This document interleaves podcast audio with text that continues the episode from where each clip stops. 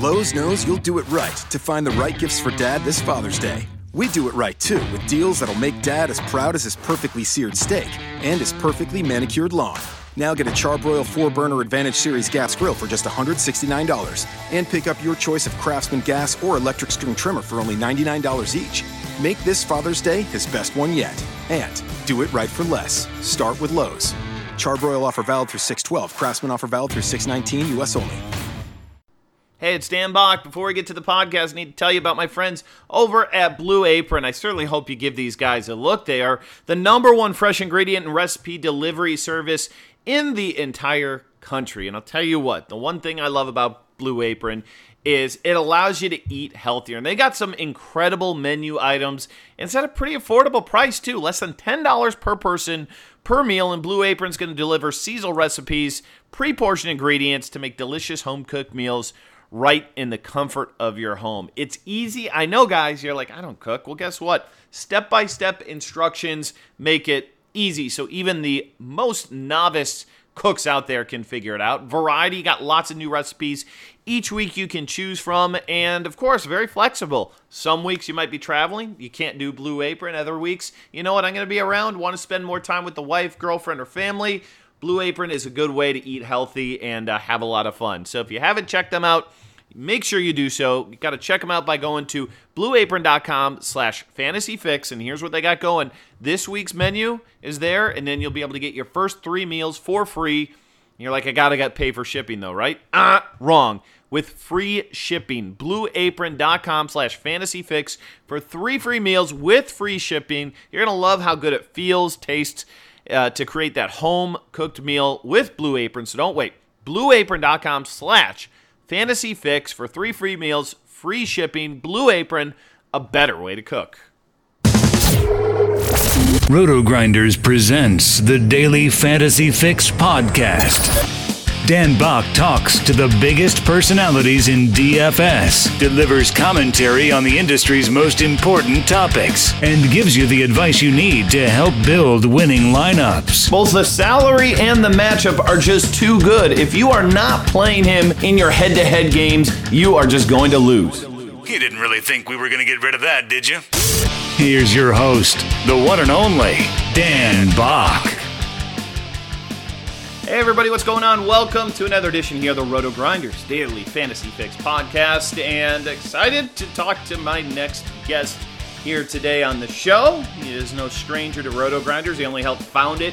And uh, let's face it, anytime you win a million dollars and you work for this company, you're going to be coming on this podcast, even if you are the CEO. So, super excited, super proud to have Cal Spears uh, join us here today to talk about an unbelievable weekend uh, over there in, on DraftKings where uh, Binked a Millie. Cal, welcome, my man. What's going on?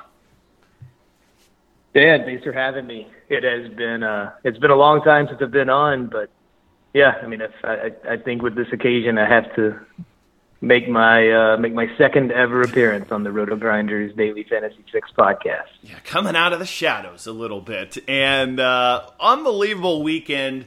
And uh, I mean, has it sunk in? I mean, that you won a million dollars playing DFS. Like I remember I was with you before, and I think it was one of the FanDuel finals where uh, we saw T Speedo, and we said, "Hey, give us the you know, show us the uh, the phone with the one million dollar." Uh, you know, in the balance, like, did you take a screenshot of that? I mean, come on, man, what's it like? I took quite a few screenshots. like as as the team climbed, uh, took quite a few screenshots. Um, I was trying to text them to Sheena, my girlfriend, to tell her to come to the bar and hang out because I had a sweat, and uh, my internet was actually terrible, so she never received any of those screenshots. Um, so she had no idea until afterwards. But um, yeah, I've got some screenshots. Uh, it has not sunk in yet. I don't I don't know if it ever really does. It's it's it's kind of crazy that this like fun uh, hobby, awesome game that we play also has these crazy prizes that you know I'm always chasing, and I'm always uh, it, it's it's a, always a motivating factor. But then actually winning one that big, like it's it's pretty crazy. Yeah, and it's it's one thing to you know walk into a live final and know you've got a chance to win a million dollars or a couple million dollars. You've been in that position, haven't won it, but uh, it's another thing just to be on a random kind of Sunday afternoon where, I mean, let's face it, you've probably thrown thousands of entries into millionaire makers over Thousands. the years. Yeah. And uh, you know, it's it's really hard. Like I mean, you're going against hundreds of thousands of entries, and then let's face it, you probably. I mean, what at what point in time in the afternoon did you like think like, oh my god, like I really have a shot at this? I I tried I tried not to get too invested in that part to where I was scrolling down to see you know what combinations were behind me because it, well, I think I got into first place on that touchdown right before halftime, and um, I assumed that there was just an, an amazing amount of teams behind me. Like Dak Prescott already had a few touchdowns at that point. I, I figured I was in a very likely position to get past, so I didn't want to start scrolling down and, and looking at all the combinations that could get me. So I was trying to just, you know, play it play it cool, had a couple of drinks and impatiently waiting for that halftime to end. And then when it got to when he crossed the hundred yard mark, um, it was pretty early in the third quarter, or, or sometime in the third quarter, I think. But he passed the hundred yard mark, Yeah. That's when I really started to think, like, like scroll down a bit and see what else was coming after me. And uh, you know, you're not you're a guy who I know like you're a you're a bar sweater. Like, you know, you go out, I think on Sundays and watch football. Think you don't have the package at home or anything.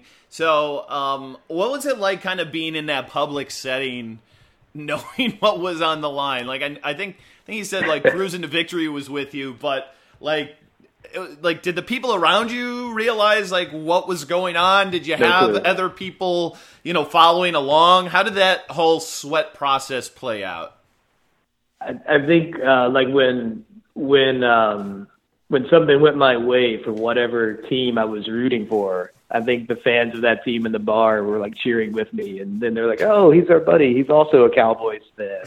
And then I cheer for the Packers the next play, and I, I think people just got confused. And then at the end, when I was like, you know, jumping for joy, I I, I think people finally caught on to it. But but yeah, I mean, I so like I was um, I'd been traveling last week, so I didn't I didn't have like a lot of time to play. I was actually in Las Vegas. We can't even enter teams. I was tired when I got home Saturday and um, didn't play a ton this weekend. I put, I mean, I put 30 teams in, which is actually less than what I would would normally put in. And uh, the game's locked at at 12 my time, and we're doing results DB live now. We're still, you know, very much in the process of getting that off the ground. So once the game's locked, I just got into our results DB Slack channel and was chatting with everybody and and watching the tournaments as they went live. And um, you know, once that looked good, I, I checked my phone. Brian was going to the bar. I met a few other guys at the bar and brought my iPad with me in case I needed to make any late swaps. But I mean, it was just the most casual going to the bar and having a few beers day as it could be. And about four hours later, my heart was pounding and I was sweating a million dollars. Uh, we'll get to the lineup in a moment, but I want to stay in the moment of the sweat here for a second. In particular, that final play where um, Ezekiel Elliott. Let's face it, you know. Zeke and you know there was Zeke and then there was Dez and then there was some Prescott there kind of at the end. Um, that final play, I saw some video of it, and you didn't. You looked like you were going to throw up. Like to be honest with you, like how did that? How was that feeling when you saw the fumble Ruski, and then you saw Zeke literally start running like nobody near him for about twenty yards? Oh. Uh, I mean, that had to have been just just was- crazy. It was pain. It was painful. I, I don't. I think. I, I think I had six points on the Zeke team. Maybe it was five. So I knew he needed a long way to go. But the the play, like those are just like comical every time they happen. It seems like maybe they'll last five seconds, maybe ten seconds. And from my perspective, looking back on it, that play lasted like thirty seconds. It was awful, gut wrenching to watch. And then when Zeke got the ball, I think that's the point where I just turned around and couldn't watch anymore. But yeah, it uh yeah, I just made the uh, ending that much better when they finally fumbled it. Uh, let's get to the team here, and then we're going to talk some other DFS stuff. And um, you know, I've got you know again results DB, uh, free plug for that. You can go through and very simply just put in Cal's name, and we can see the exposure of players in the 30 teams he put in. We can see the winning lineup that he made, and uh, it's kind of interesting to uh, to you know look at you know a couple of these things here and. Uh, the one thing that you know, there's a lot of talk about George Kittle. You know, he was on your winning roster, 21 fantasy points at the tight end spot. And uh, I look though, like your exposure to Kittle was not crazy high. You only had him, um, I believe, on three of your 30 lineups. So you were at you know 10%. So you didn't. I mean, obviously that's overweight on the field, but it's not like you legitimately went all yeah. in. Um, talk about that play, that process, and you know, I know you consume a lot of content here on RG, and uh, was there something that stood out in terms of that play to to get him into your lineup? It was so the the only guy that I had like planted the flag on was Aaron Jones. He was someone that I knew that I wanted to be high on in you know in, in games where I played the Dallas Green Bay games and and in games where I didn't uh, on this lineup, like this was a point in the morning, you know, just woke up Sunday morning and at some point I was, I was, uh, consciously trying to get Odell, AJ Green and Antonio Brown, all three on the same team. And that's, that's how George Kittle happened. It was just like, how do I afford to do this? And just like looking through my options, uh, no, I remember Silva specifically talking about how George Kittle ran 44 routes in week four. And, um, you know, min price tight end, perfect correlation play with a min price quarterback or near min price Hoyer. And then I could run it back with Donte Moncrief at, I think, 3,900.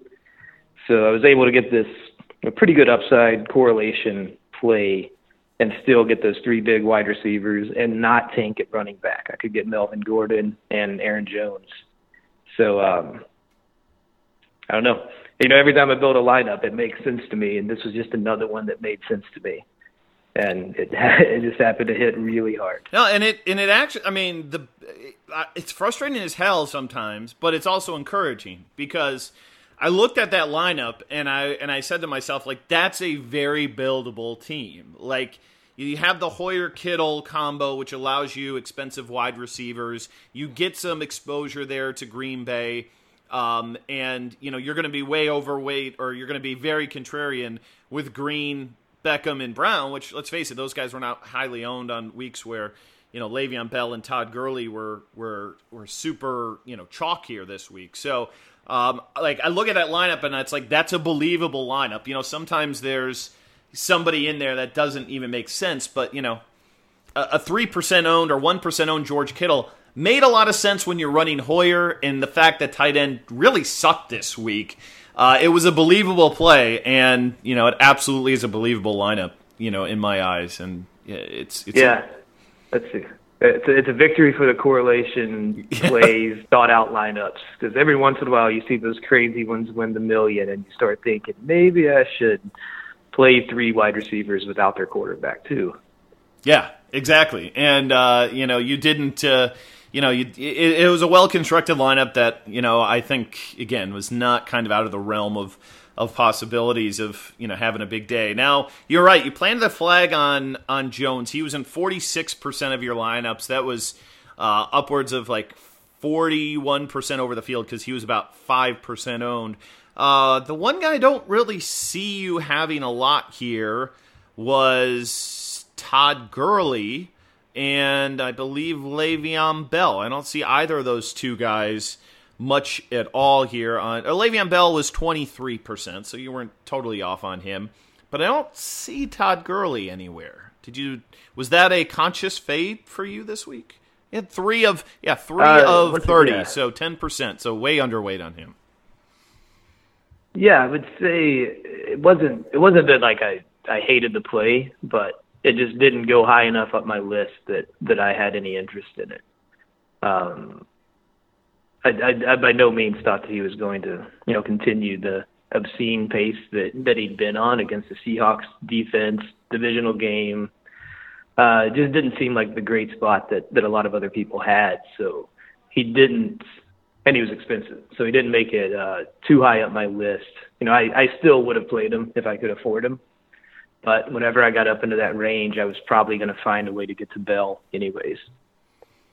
Yeah, and uh, the other guy that was interesting that you faded, who hit and who was, I think, the chalkiest guy on the slate, at least maybe even at wide, certainly at wide receiver, T.Y. Hilton, which is interesting because you yeah. had the the San Francisco side, you did run it back with Moncrief. Let's face it, he didn't uh, he didn't win you the tournament at only six fantasy points in the game, but um, seemed like uh, you know you were you were light on Ty. But it kind of also goes to show like just because chalk hits doesn't mean that you have to have it to necessarily win because he was one of the more popular guys in the entire tournament and had a crazy good game.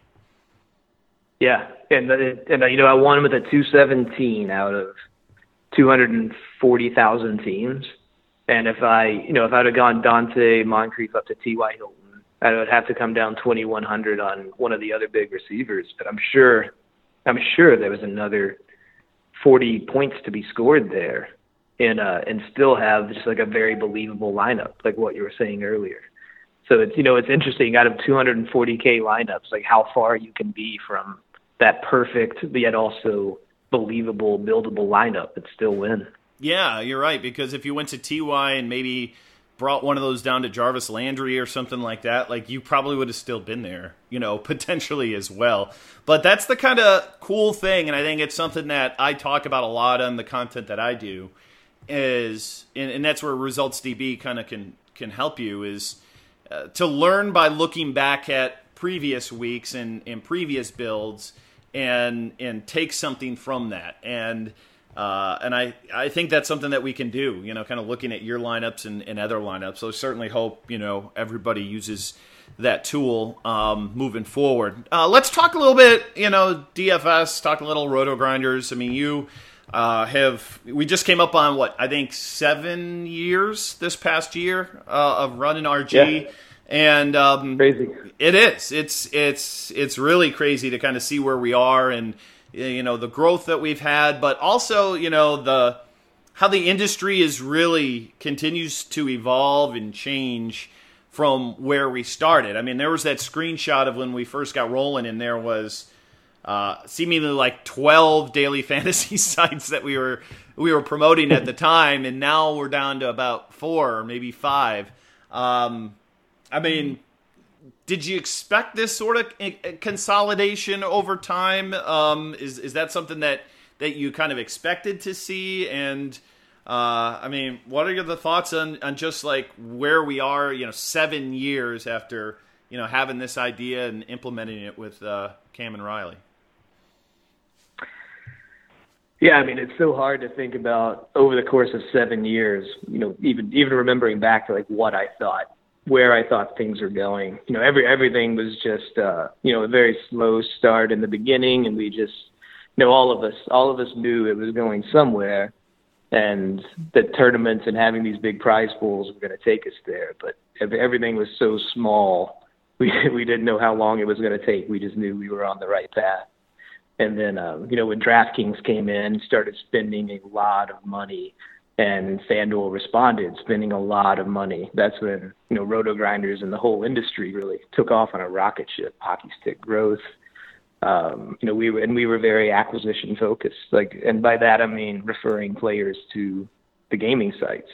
You know, we would just uh, we do what we do, provide as good of content as we can, uh, work with the best players, and um, but you know our our business was pretty much referring players to the sites, and then it was really the uh, you know the the day that the attorney general in New York took his action against FanDuel and DraftKings was kind of the day that that that rocket ship growth ended and and led us to where we are today, where there's a lot of consolidation.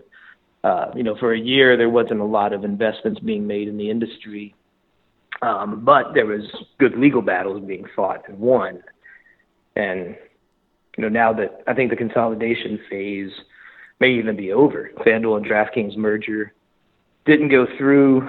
There's not a lot of sites left to roll up, but there are new sites coming in. And you know, we just saw Paddy Power Betfair, you know, make a really big deal for Jeremy Levine's draft app, which I think is a strong signal for the industry that you know maybe there is growth coming again, but not just in a salary cap competitor to FanDuel DraftKings, but in in new formats and smaller formats.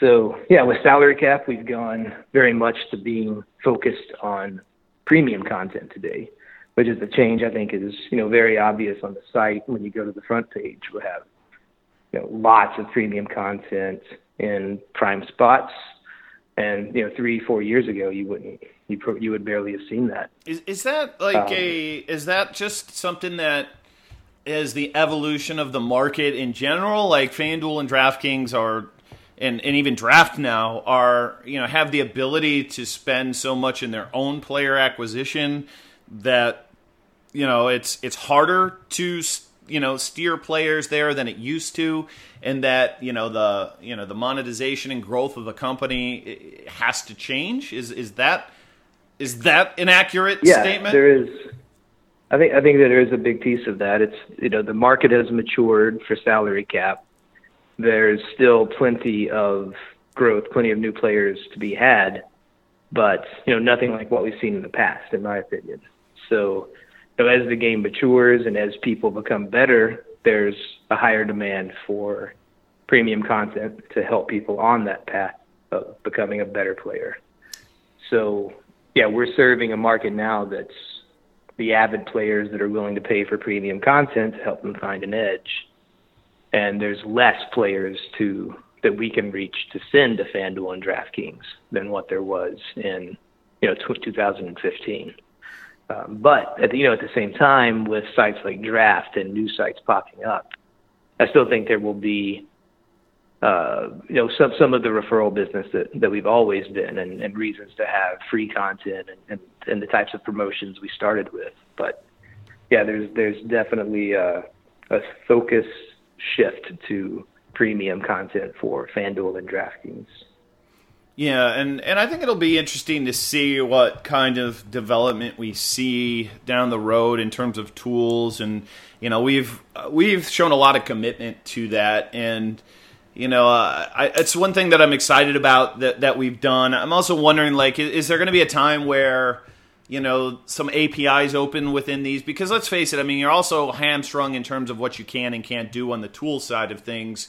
Um, because you've got data issues, scraping issues, like you you're not allowed to do that at, at, you know there's certain restrictions on on what you can and can't do. I mean, do you think the sites are going to be more open on that front down the road? Do you think they're going to continue to be guarded? Um, I mean, do you have a, a, a feeling on how you know that side of things to you know allow outsiders like roto grinders and other you know tool based companies out there to build things that integrate yeah. within the sites a little bit more than they currently do yeah i do think it's coming i think that it was in the plans in back in 2015 um I'd, I'd had some talks with draftkings about you know how the API should work. Uh, you know the good thing about the API is that it's it's a two-way handshake, so the user is always prompted and and can say yes, I'll give Roto Grinders access to X Y Z so that they can use so that they can build this tool or show me my data for this tool.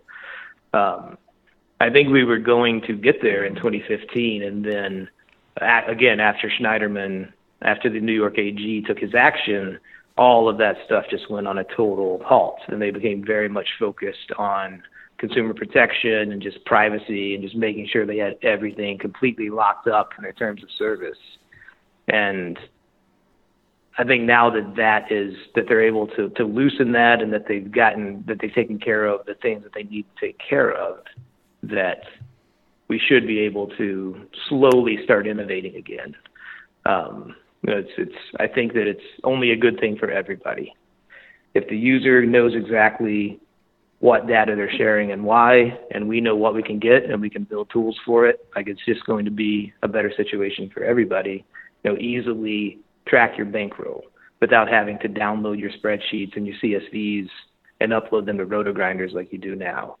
Um, easily build lineups on our lineup HQ, and then actually choose what contents you want to put them into Oh, from lineup HQ That would be great. instead of yeah instead of then going through the upload download process um, so yeah i think all those are coming and you know the best part will be for mobile when you can quickly build lineups on one app and quickly put them into your draftkings app Yeah, I, I hope we get there sooner rather than later. And I, I actually think that, like, there's advantages for companies to do this where, like you said, in the past, maybe they looked at it from a privacy issue. But I think, you know, outside innovation and allowing other companies to to provide that, because let's face it, they have their own you know resource issues they can only do so much themselves but if you open things up to other companies whether it's it's us or fantasy labs or whomever i, I think it's it's just going to make a better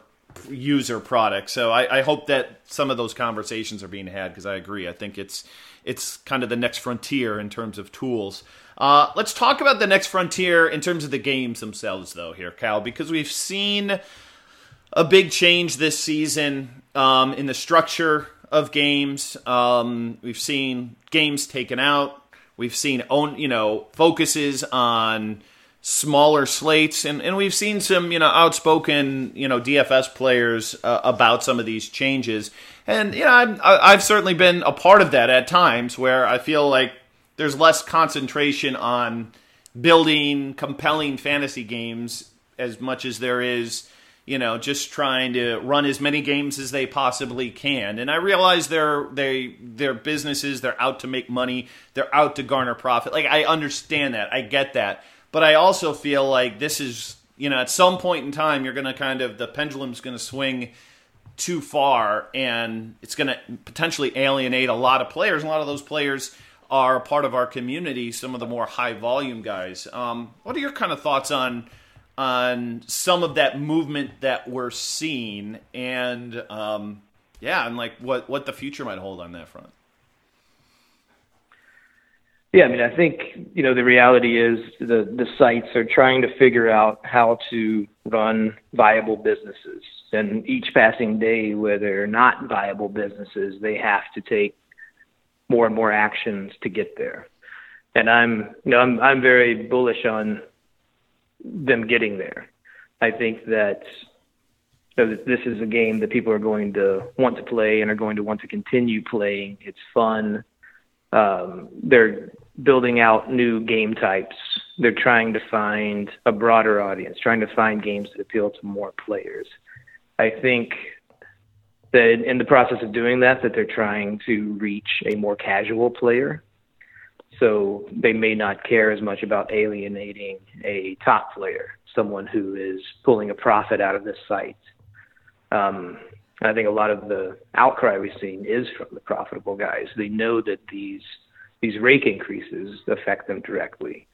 Um, I think we'll see. i mean They, they think are they are like it's noticeable that they are keeping the rake increases in games that are fifty, thirty dollars or lower. So the higher stakes stuff that doesn't really affect the common player, the average player, um, that that's where the rake is increasing, and not in the high stakes stuff where you have a more rake sensitive player. But you know, if you're a if you're a rake sensitive player and you're playing in the smaller games, you know, you have to. I think you got to be aware of two things. One, the sites aren't making any money yet; they're still losing money. And two, most of the people that you're up against are not rake conscious. Um, they they're they're more playing for fun.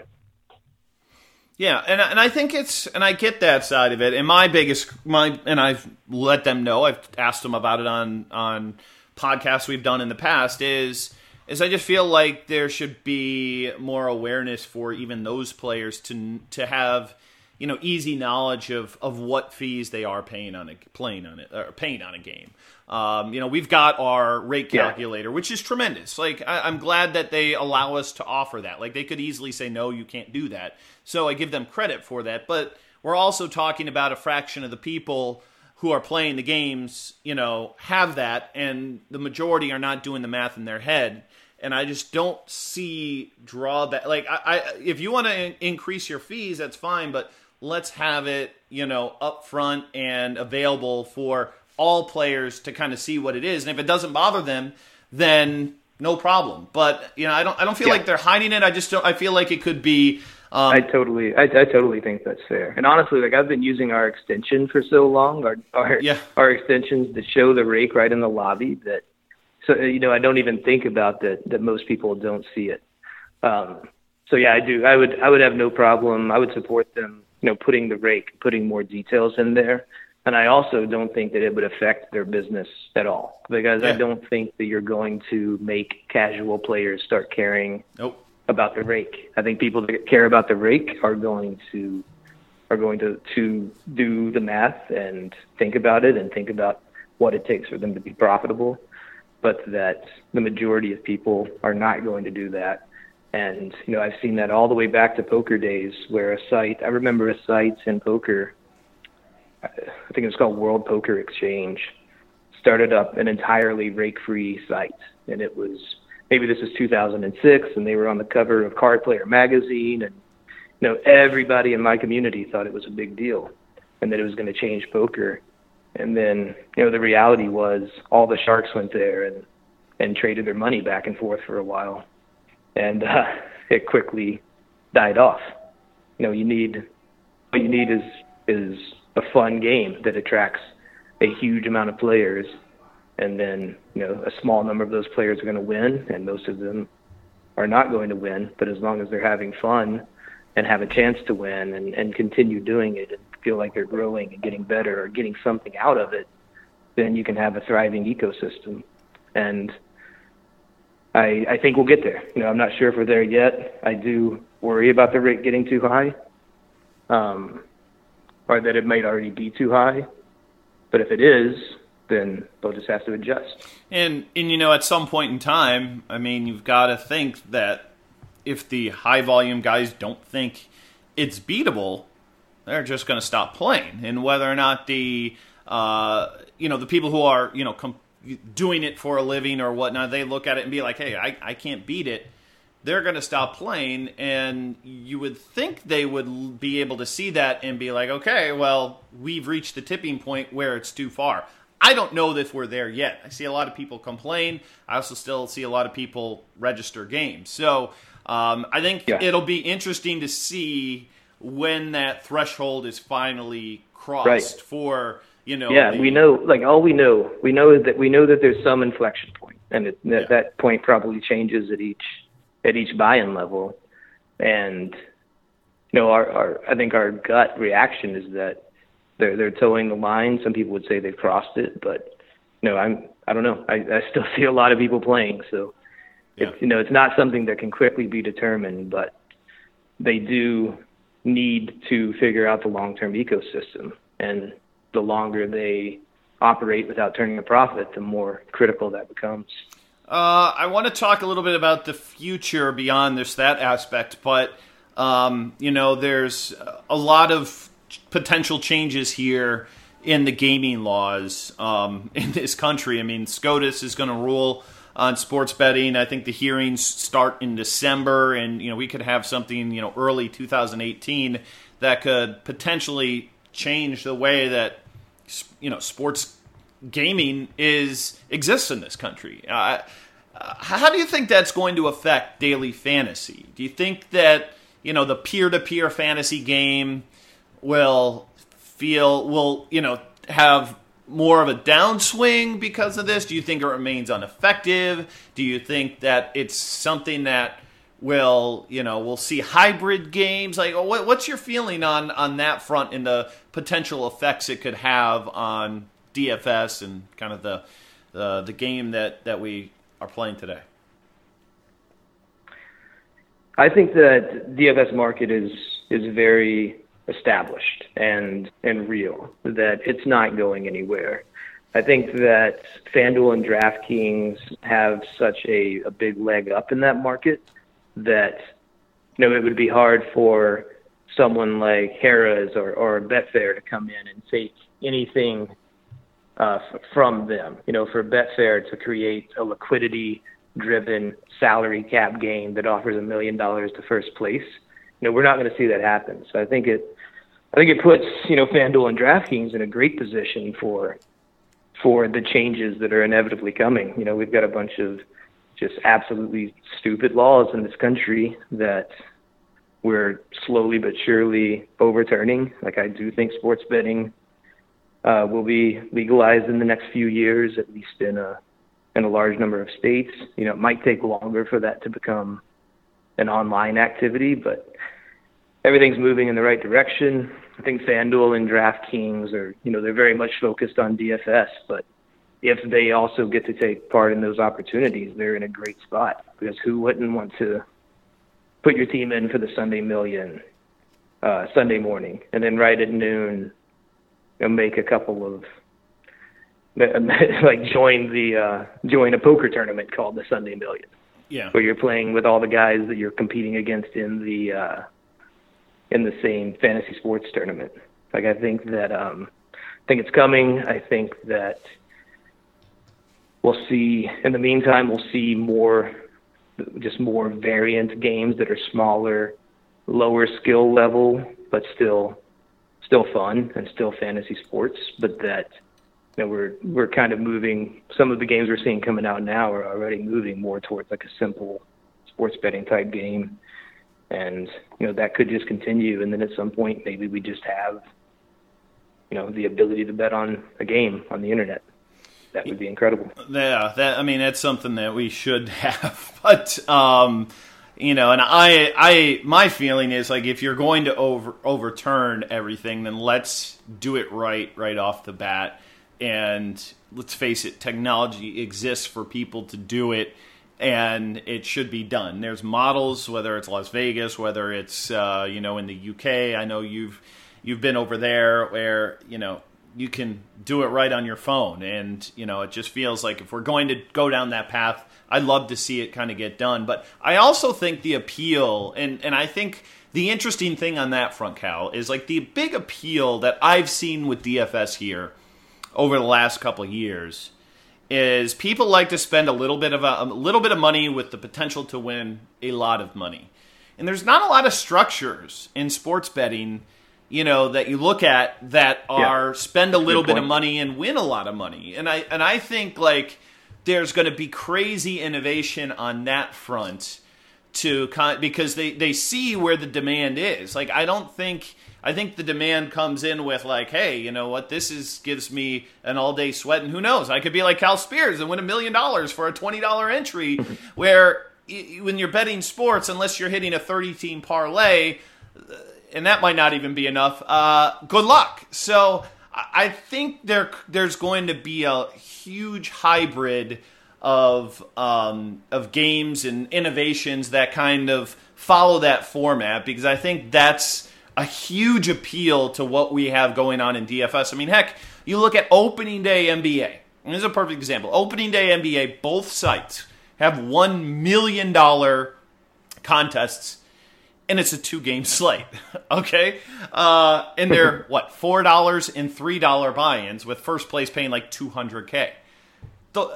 I mean, from a game standpoint, it's not the most compelling game out there. You only got four teams to choose from. You're limited in your number of options, but it's low dollar buy-in, and people can win incredible life-changing money. And I think that it'll be interesting to see how those games are formulated and who knows? You know, uh, maybe DFS sites can do that better than you know the the companies that have really kind of had this uh, this same formula with sports betting over the years, and and that's something that I'm kind of excited to see in the next like five to ten years to see what they yeah, come up with. That's a that's a really strong point, and if you think about what they're doing now with different slates, where um, you know they're already figuring out how to present this to the user, where you're not just playing salary cap. We have a ton of games you can play, and you know how does the user find them, and how do they play them, and how do you teach them how to play them? Uh, they they definitely would have uh, an enormous edge on on somebody who's who's not already doing this this testing and offering the kind of things that they are now. And yeah, I mean those, games sound fun. Like I think you're right that there's a lot of innovation coming if if uh, things go our way. Yeah, and I and I think like the peer versus peer aspect is something that is still very desirable for people, and I think that's the one thing where. You know, uh, uh, I, I love to see kind of integrated into it. You know, I get into this back and forth with Purdom all the time about skillfulness of sports betting versus DFS and whatnot, and I always go back to the you know it, it's me versus you you know it, it, that's the one thing that i like where I, it's not necessarily yeah. a house banked game which you know maybe those things you know will come through over time and we're already seeing some of them even in fantasy but i also feel like as a user you feel like you know what you're matching wits versus somebody else not versus built-in edge potentially for you know the house so I don't know. It's an exciting it's an exciting time, and I know that you know we both will be watching that closely to see what happens. But I do think there will be I don't say ramifications, but I think it is going to help. Even it's going to shape even what we see and what we do today. So throw that out there. Yeah, couldn't agree more. Well, he is Cal Spears. Uh, he is the CEO of this very company uh, that you are listening to this podcast on, and. Uh, hey man it's good to kind of catch up with you over you know the podcast. You know we talk all the time but not everybody gets to hear it. But a million dollars incredible. Um, when i uh, next time i make it to nashville um, you're getting the Caymus, okay? Because i missed out on the celebratory Caymus, and i'm very disappointed at that. Like that's literally like my favorite thing in life, and I saw that you got to indulge in it, and I didn't even get to enjoy. So uh, next time it's your tab, I'm buying some Caymus on it. Deal. Oh, the, the Caymus, the Caymus was incredible Sunday night. Uh, man, I'm so next one's on me. Next one's on you. All right, Cal. Thanks so much for the time, and uh, hey, good luck uh, the rest of the season. I'm sure. Hey, you got a live final ticket out of it too, right? You get to. You, you haven't. Yeah. You haven't won a live final yet, so you've been to a zillion of them. Yeah, at least you're going back. You know what? Miami on draft. Oh yeah, I, I've still got plenty of goals, and now you know more more motivation to get there, and more bankroll as well, which certainly doesn't hurt. So thanks a lot, Cal. Uh, we'll chat again down the road. Thanks, buddy. Yeah, thanks, Dan.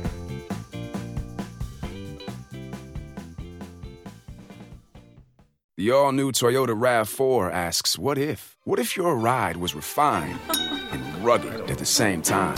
Introducing the all new RAV4 Hybrid. 208 combined horsepower and standard all wheel drive make it the most powerful RAV4. Plus, with its head turning style and breakaway speed, it's bound to change the way you think of a hybrid. The all new RAV4 Hybrid. Toyota. Let's go places. Horsepower. Ratings achieved using the required premium unleaded gasoline with an octane rating of 91 or higher. Premium fuel is not used. Performance will decrease. Hi, it's Jamie, Progressive's Employee of the Month, two months in a row. Leave a message at the. Hi, Jamie. It's me, Jamie. I just had a new idea for our song about the Name Your Price tool. So when it's like, tell us what you want to pay, hey, hey, hey, and the trombone goes, blah, blah, blah, and you say, we'll help you find coverage options to fit your budget. Then we just all do finger snaps while a choir goes, statements coming at ya, statements coming at ya. Yes? No? Maybe? Anyway, see you practice tonight. I got new lyrics for the rap break. Progressive Casualty Insurance Company and affiliates. Price and coverage match limited by state law.